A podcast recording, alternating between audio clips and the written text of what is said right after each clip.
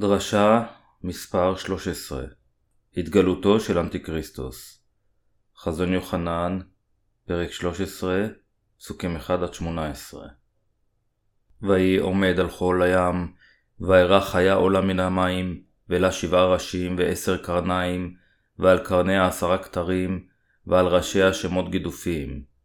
והחיה שראיתי מראה כנמר, ורגליה כרגלי דוב, ופיה כפי אריה, ויתן לה תנין את כוחו ואת כסאו וממשל רב.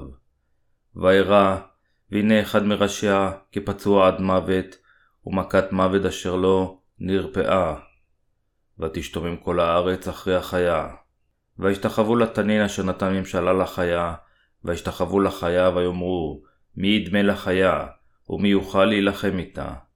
ויינתן לה פה ממלל גדולות ונאצות, ושלטון לעשות ארבעים ושניים חודשים. ותפתח את פיה לנאצה אל האלוהים, ותנאץ את שמו ואת משכנו, ואת החונים בשמיים. ויינתן לה לעשות מלחמה עם הקדושים ולנצחם, ותינתן לה ממשלה על כל משפחה, ועם ולשון וגוי. וישתחוו לה כל יושבי הארץ, אשר לא נכתבו שמותם בספר החיים אשר לשא תברוח, מיום יבשא תבל. כל אשר אוזן לא ישמע.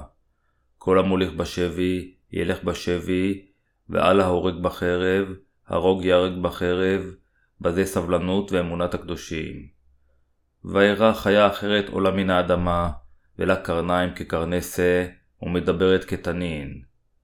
והיא עושה כל פיקודי החיה הראשונה בפניה, ומביאה את הארץ ויושביה להשתחוות לחיה הראשונה, אשר נרפאה מכת מוות אשר לה. ונותנת אותות גדולות וגם אש מן השמיים תוריד ארצה לעיני בני האדם. ותטעה את יושבי הארץ על ידי האותות אשר ניתן לה לעשות בפני החיה, באומרה אל יושבי הארץ, לעשות צלם לחיה אשר הוכתה מכת חרב ותחי. וינתן לה לתת רוח בצלם החיה, למען דבר ידבר צלם החיה, ועשתה, כי כל אשר אינם משתחווים לצלם החיה, מות ימותו. ותעש כי כולם למקטן ועד גדול, עם אביון ועם עשיר, גם בני החורין, גם העבדים, יתבותיו על ידי ימינם או על מצחותם. וכי לא יוכל איש לקנות או למכור, כי אם בהיותו עליו תו החיה, או שמה, או מספר שמה. בזה החוכמה, מי אשר לא תבונה, יחשב מספר החיה, כי מספר בן אדם הוא, ומספרו 666. פרשנות פסוק אחד ויהי עומד על חול הים, וארא חיה עולה מן המים ולה שבעה ראשים, ועשר קרניים, ועל קרניה עשרה כתרים, ועל ראשיה שמות גידופים. השליח יוחנן ראה חיה עולה מהמים.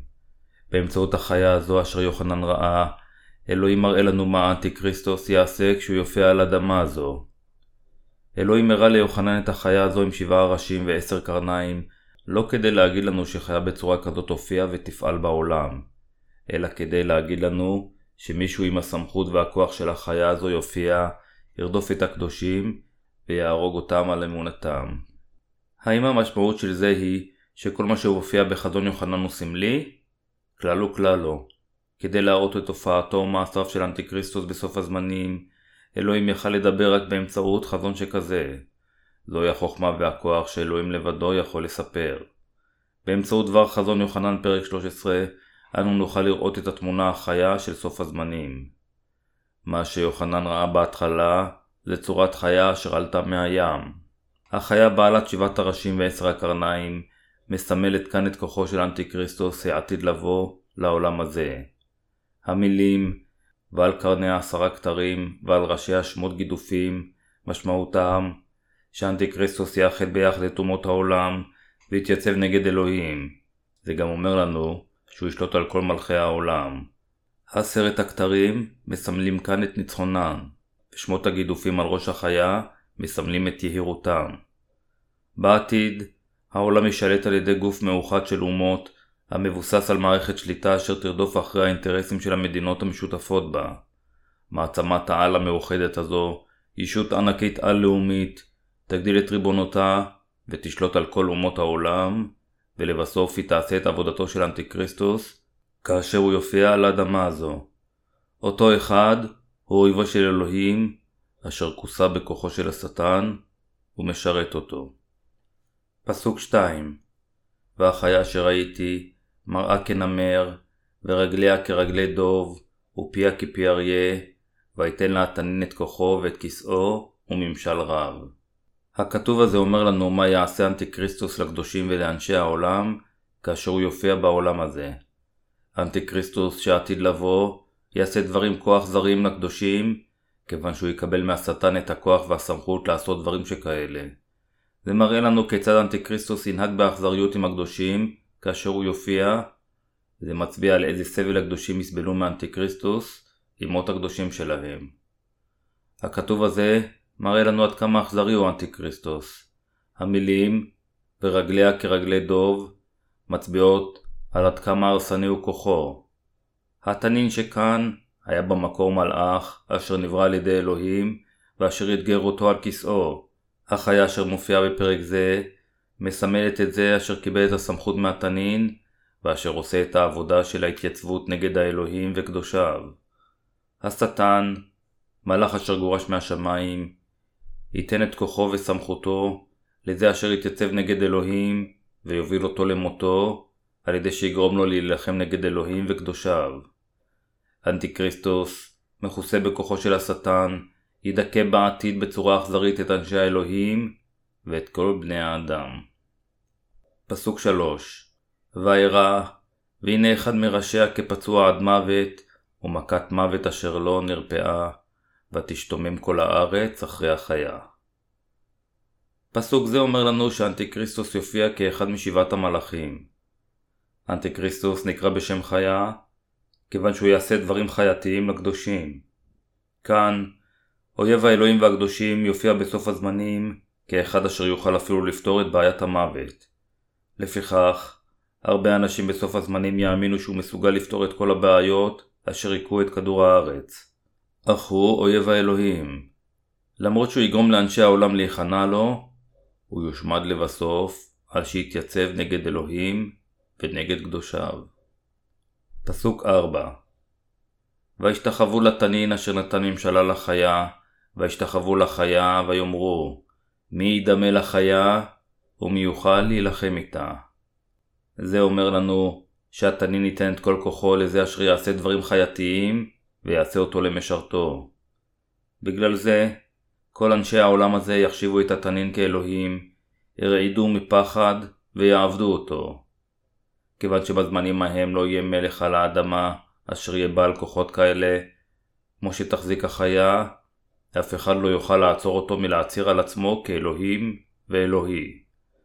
כיוון שהתנין ייתן לחיה כוח גדול, כולם יכבדו את התנין ואת החיה, ויעבדו את האחרון כאלוהיהם. כאשר אנטיקריסטוס, שיחזיק בכוחות כאלה, יופיע, אלה אשר אוהבים את החשיכה יותר מהאור, ילכו אחריו, יעבדו אותו כאלוהים, וירוממו אותו. פסוק 5 וינתן לפה ממלא לגדולות ונאצות, ושלטון לעשות 42 חודשים. החיה תקבל מהתנה את ליבו היהיר ואת שלטונו, כדי להגיד דברים יהירים במשך שלוש וחצי שנים, 42 חודשים. החיה תקבל את הסמכות להזיק לקדושים ולאנשי העולם במשך שלוש וחצי השנים האלה. החיה, אשר היא אנטיקריסטוס, תקבל את הסמכות להגיד דברים נגד אלוהים, ותנאץ את קהילתו במשך שלוש וחצי שנים. כל החוטאים ייכנעו לחיה הזו, ולבסוף יפלו בחורבנם יחד עם החיה. פסוק 6 ותפתח את פיה לנאצה אליה האלוהים, ותנאץ את שמו ואת משכנו ואת החונים בשמיים. החיה, בקבלתה את השלטון מהתנין, תנאץ את אלוהים ואת מלאכיו וקדושיו, ובמשך שלוש שנים ושישה חודשים, תקלל אותם ותעמוד מולם. כל הדברים האלה יעשו על פי מה שהתנין יגיד לה לעשות. כאן, אנו חייבים להבין ולהאמין שמעשה זה של השטן, כלומר, נתינת שלטונו לחיה כדי לנאץ את אלוהים במשך שלוש וחצי שנים, היא אפשרית רק בהשראתו של אלוהים. מיסודו, אנטי-כריסטוס מתקיים כדי לנאץ את אלוהים ואת אנשיו. בקבלו את השלטון מהתנין, אנטי-כריסטוס ינאץ את שם האלוהים ואת אנשיו במשך שלוש וחצי השנים הראשונות של הצרה הגדולה. פסוק 7 ויינתן לה לעשות מלחמה עם הקדושים ולנצחן, ותינתן לה ממשלה על כל משפחה ועם ולשון וגוי. החיה תקבל את השלטון מהתנין כדי להרוג את הקדושים על אמונתם.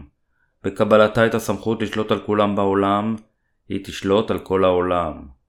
אנטיקריסטוס יהרוג את הקדושים, כיוון שהדרך היחידה שבה הוא יוכל לשלוט בעולם הזה, זה להילחם בקדושים ולנצחם. המושך בחוטים של אנטיקריסטוס הוא השטן, מלאך כושל מיסודו, אשר רוצה שיעבדו אותו כמו אלוהים, ובהרגו את הקדושים, החוטאים אשר לא נולדו מחדש יסגדו לו ככזה. בזמן הזה של הצהרה, כל הקדושים ירדפו וימותו מות קדושים בידי אנטיקריסטוס. פסוק 8 וישתחוו לה כל יושבי הארץ אשר לא נכתבו שמותן בספר החיים אשר לשה הטבוח מיום היווסד תבל.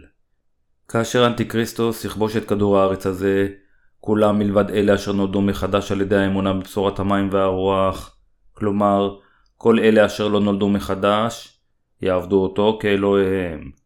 אך רק החוטאים אשר שמם לא כתוב בספר החיים, יעבדו את אנטיקריסטוס. פסוק 9 כל אשר אוזן לא ישמע. זה אומר לנו שכל אלה אשר שייכים לאנשי האלוהים חייבים להכין את אמונתם למות מות קדושים, מפני שכל הדברים יתקיימו בדיוק כפי שהם כתובים בכתב הקודש. פסוק 10 כל המוליך בשבי, ילך בשבי, ועל ההורג בחרב, ההרוג ייהרג בחרב, בזה סבלנות ואמונת הקדושים. אלוהים אומר כאן, שהוא יביא את אותו המוות והצרות לאלה אשר יהרגו את הקדושים, אשר נולדו מחדש בסוף הזמנים. הקדושים יהרגו על ידי אנטיקריסטוס וחסידיו, כאשר שלוש וחצי השנים הראשונות של הצרה יעברו. אך לכל אלה אשר הרגו כך את הקדושים, אלוהים ישלם עם צרות וסבל גדולים יותר. לפיכך, כל הקדושים חייבים לאחד את ליבם, להתגבר על קושי הצרה עם אמונתם בדבר ישוע, ולתת תהילה לאלוהים, כשהם מאמצים את מות הקדושים שלהם. פסוק 11 וארא חיה אחרת עולה מן האדמה, ולה קרניים כקרני שא, ומדברת כתנין. כאן אנו רואים לא את החיה הראשונה, אלא את החיה השנייה. החיה השנייה גם מדברת וחושבת כמו התנין. לא רק שהיא חושבת שהיא כמו התנין, אלא היא מבססת את מעשיה על האמונה הזו, והיא רודפת את הקדושים בצורה אכזרית אף יותר. החיה הזו היא הנביא של אנטיקריסטוס. פסוק 12 והיא עושה כל פיקודי החיה הראשונה בפניה, ומביאה את הארץ ויושביה להשתחוות לחיה הראשונה, אשר נרפאה ממכת מוות אשר לה. החיה השנייה, בקבלה כוח מהחיה הראשונה, תעבוד את החיה הראשונה, ותגרום לכל אחד אשר על האדמה הזו גם לעבוד אותה. תפקידה יהיה להעריץ את החיה הראשונה, ולגרום לכולם לעובדה כאלוהים.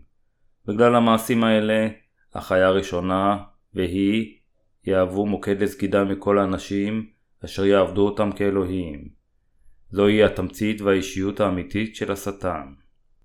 פסוק 13 ונותנת אותות גדולות, וגם אש מן השמיים תוריד ארצה לעיני בני האדם.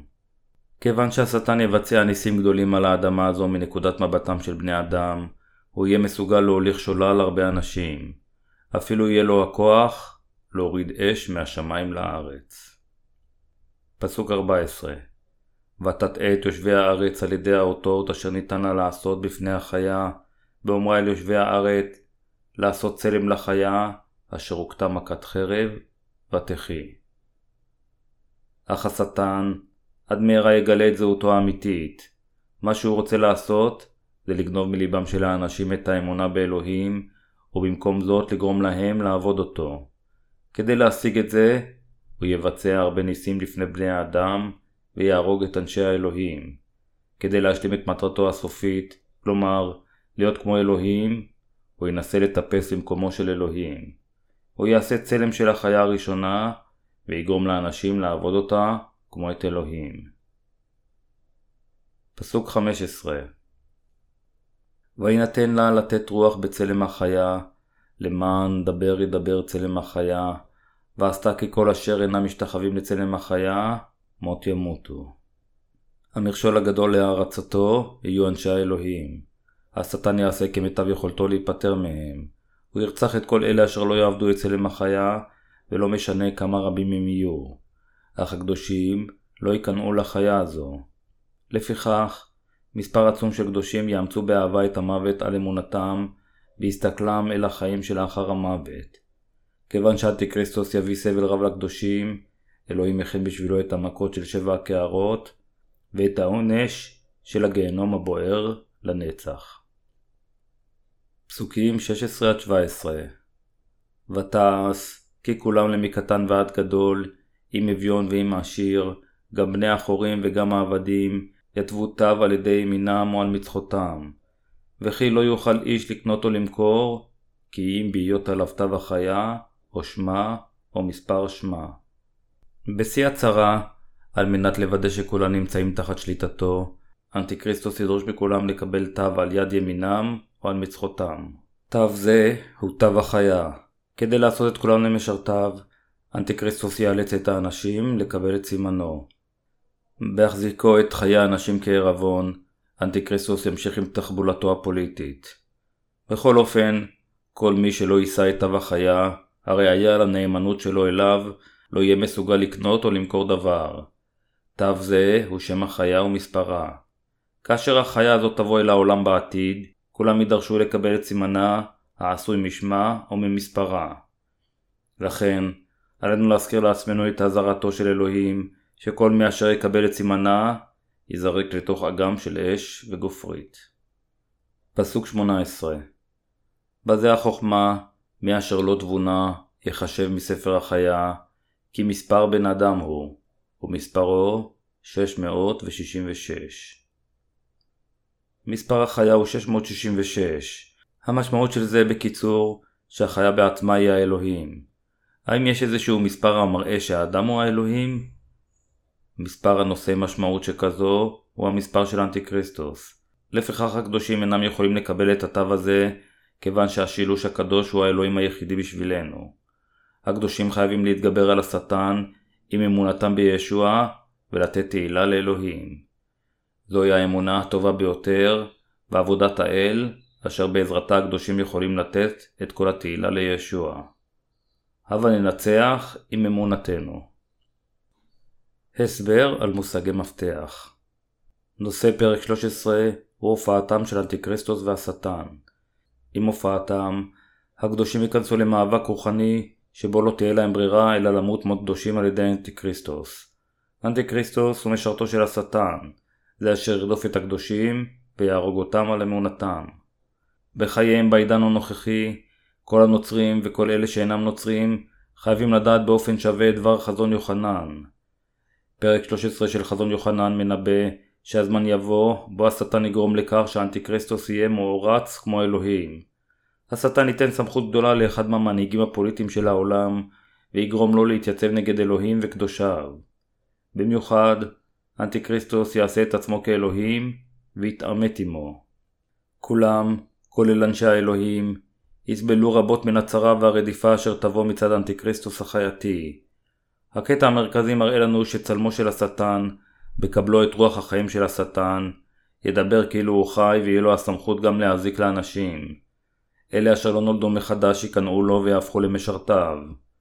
מצד שני, כל אלה אשר לא יעבדו את צלם השטן הנערץ, ייהרגו, ולא משנה עד כמה רבים הם יהיו. השטן יגרום לכולם לקבל את סימנו ומספרו על יד ימינם או על מצחותם.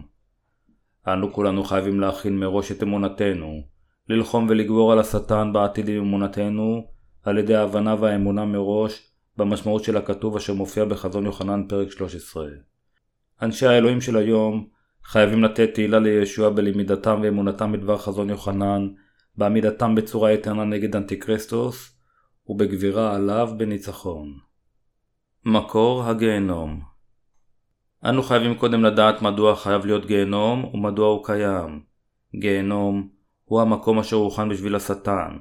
התנ"ך אומר לנו שבהתחלה השטן לא היה שטן, אלא אחד מהמלאכים הרבים אשר נוצרו על ידי אלוהים.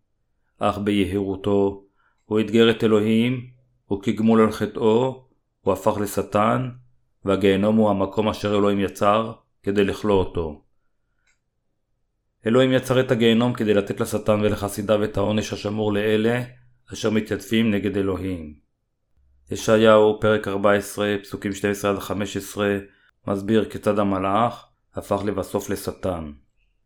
איך נפלת משמיים, הלל בן שחר, נגדעת לארץ, חולש על גויים.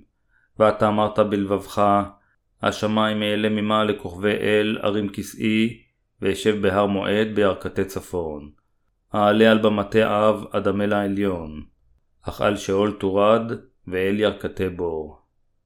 מלאך זה, אשר התייצב נגד אלוהים בשמיים, חמד את כסאו של אלוהים.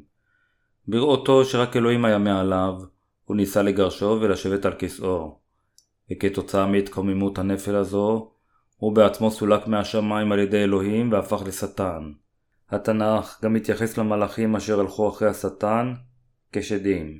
כדי לתת את העונש המוצדק לברואים אשר יצאו כנגדו, אלוהים יצר את המקום הזה אשר נקרא גיהנום. למרות שנראה שהשטן יאתגר את אלוהים ללא סוף וינאץ את מעשיו, לבסוף, כאשר בשורת המים והרוח תישמע לכולם, הוא יקבל לבאר התהום למשך אלף שנים. כיוון שהשטן במהותו לא יחזור בתשובה מחטאו ביציאתו נגד אלוהים, הוא ימשיך לנסות להתרומם גבוה יותר מאלוהים, ולבסוף יקבל את העונש הנורא של הגיהנום לנצח. עד לסופו, השטן ימשיך להתייצב נגד אלוהים ונגד הצדיקים, שיגרום לאנשים לסגוד לו. התנ"ך קורא למלאך הכושל הזה אשר מנאץ את אלוהים ואת משרתיו, שטן, תנין או הנחש הקדמוני. חזון יוחנן, פרק 12, פסוק 9. 666, מספר החיה. לבסוף, אלוהים יכבול את השטן לכלאו, אך לפני שהוא ייקלע בגיהנום, השטן יגרום לאנשים לקבל את התו 666, שמו ומספרו, על ידם הימנית או על מצחם. הוא ישלול מכל מי שאין לו את התו הזה לקנות או למכור כל דבר. מספר 7 הוא מספר של שלמות המרמז על אלוהים. מצד שני, המספר 6 מרבז על בני האדם, כיוון שאלוהים יצר את האדם בצלמו ובדמותו ביום השישי. מספר החיה שפה הוא 666, הוא מגלה את יהירות האדם, אשר מנסה להיות כמו השילוש הקדוש האלוהי. הזמן יגיע, בעתיד הלא רחוק, בו אנשים יקבלו את סימן ה-666. חזון יוחנן פרק 13 פסוק 1 אומר לנו ששבעה מלאכים יעלו מעשר אומות. מתוכם, לאחד אשר יהיו כוחות גדולים, ואשר יקבל את השלטון מהשטן, יעביר את העולם תחת שליטתו. בעשותו ניסים גדולים כמו ריפוי פצעי המוות שלו, והורדת אש מהשמיים, הוא יגרום לכל אנשי העולם ללכת אחריו. במילים אחרות, כיוון שהשטן יגרום לאנשים ללכת אחריו יותר מאשר ללכת אחרי אלוהים, הרבה יסגדו לו כאלוהים. אנטיקריסטוס, בקבלו סמכות גדולה מהשטן, כאשר יפתור בעיות פוליטיות כלכליות קשות שהעולם יעמוד באותו זמן מולם, כמו גיבור המופיע בזמן צרה, ירצה שכולם ילכו אחריו כאלוהים. לבסוף, השטן יחשוף את זהותו האמיתית בניסיונו לאתגר את אלוהים באופן ישיר בסוף הזמנים. כפי שאנו יכולים לראות מספר דניאל, הצרה הגדולה תהפוך לאכזרית בצורה קיצונית, כאשר היא תגיע לסוף המחצית הראשונה שלה. המחצית הראשונה, אשר תימשך במשך שלוש וחצי שנים, היא תקופה של מכות איומות ושלטון רב עוצמה של השטן. אך כשיעברו שלוש וחצי השנים האלה, מה שיבוא אחריהם יהיה טורנדו הרבה יותר גדול של צרות. כל הזמן הזה, השטן ייתן את סמכותו לעשות את עבודתו באנשי העולם, יהרוג את כל מי שלא יישמע לו, יוליך אותם שולל עם הניסים שלו אשר יביאו אש מהשמיים, יעשה את עצמו אל, ויגרום להם לעשות מעשים אשר ינאצו את אלוהים. באותו זמן, אנטי כריסטוס יקבל את השליטה מהשטן, ינאץ את הקדושים, ויהרוג את כל הקדושים אשר לא יצייתו לו. כפי שפסוקים 7-8 אומרים לנו, ויינתן לה לעשות מלחמה עם הקדושים ולנצחם, ותינתן לה ממשלה על כל משפחה ועם ולשון וגוי. וישתחוו לה כל יושבי הארץ, אשר לא נכתבו שמותם בספר החיים אשר לעשיית אבוח, מיום מבשא תבל. בכל אופן, יהיו אלה אשר יסרבו לעבוד את החיה בזמן ההוא. ואלו הם, מי אם לא, אנשי האלוהים אשר נולדו מחדש, ואשר שמותיהם נרשמו בספר החיים של עשה. מות הקדושים מות הקדושים הוא אירוע אשר יתבצע כאשר הקדושים אשר נולדו מחדש על ידי האמונה בבשורת המים והרוח יגנו על אמונתם בישוע בתחייתם מיטב השטן. הצהרה הגדולה תגיע לשיאה כאשר תקופת שלוש השנים וחצי הראשונות יתקרבו לסיומן. באותו זמן, אמונת הצדיקים חייבת להיות מוכנה למות הקדושים שלהם. בכל אופן, אלה אשר, למרות אמונתם בישוע כמושיעם, לא האמינו בצורת המים והרוח, ולכן לא קיבלו את מחילת חטאיהם, ועדיין יש להם חטא בליבם, יצדדו בשטן, ולבסוף יכנעו לו. מכיוון שלנוצרים אשר מאמינים בישוע, אך אשר לא נולדו מחדש אין את רוח הקודש בליבם, כאשר יקבלו את הדחיפה, הם ייכנעו לשטן, יקבלו את סימנו על ידם הימנית או על מצחם, ולבסוף יעבדו אותו כאלוהים. אנו חייבים לדעת בבירור, שאלה אשר לא יעבדו את השטן בזמן ההוא, הם רק אלה אשר קיבלו את מחילת חטאיהם. אנו גם חייבים להבין שאלוהים אמר לנו בבירור, שהוא יזרוק יחד עם השטן לאגם של אש וגופרית, את כל אלה אשר נכנעו לחיה. פסוקים 9-10 אומרים לנו כל אשר לו אוזן ישמע, כל המולך בשבי ילך בשבי, ועל ההורג בחרב, הרוג ייהרג בחרב, בזה סבלנות ואמונת הקדושים. בזמן ההוא, אנטי-כריסטוס וחסידיו ירדפו רדיפה גדולה את הצדיקים, ימכרו אותם, ויוציאו אותם להורג עם חרבותיהם. מה שאנו חייבים להבין באופן מוחלט פה, זה שאלוהים ללא ספק ינקום באויבינו, אשר ירדפו ויהרגו את הצדיקים. לפיכך, הקדושים חייבים לעבור את רדיפתם ואת מיתתם על ידי האמונה בהבטחתו של אלוהים. אם אלוהים לא היה נוקם באויבינו, כיצד היינו יכולים אפילו לעצום את עינינו בתסכולנו מחוש הצדק? אך כיוון שאלוהים הבטיח לנו לנקום באויבינו אשר יפגעו בנו, מותנו לא יהיה לריק. אלוהים, ללא ספק, ינקום באלה אשר עינו אותנו ואשר דיכאו את הצדיקים, יוביל את הצדיקים לתחייתם, ללקיחתם ולארוחת הכלולות של השה, ויגרום להם לשלוט עם ישוע למשך אלף שנים ולחיות עמו לנצח. אנו כולנו מאמינים בזה ומקווים לזה. לכן אדוננו הוא האלוהים הטוב ביותר, אשר אגשים את כל תקוותינו.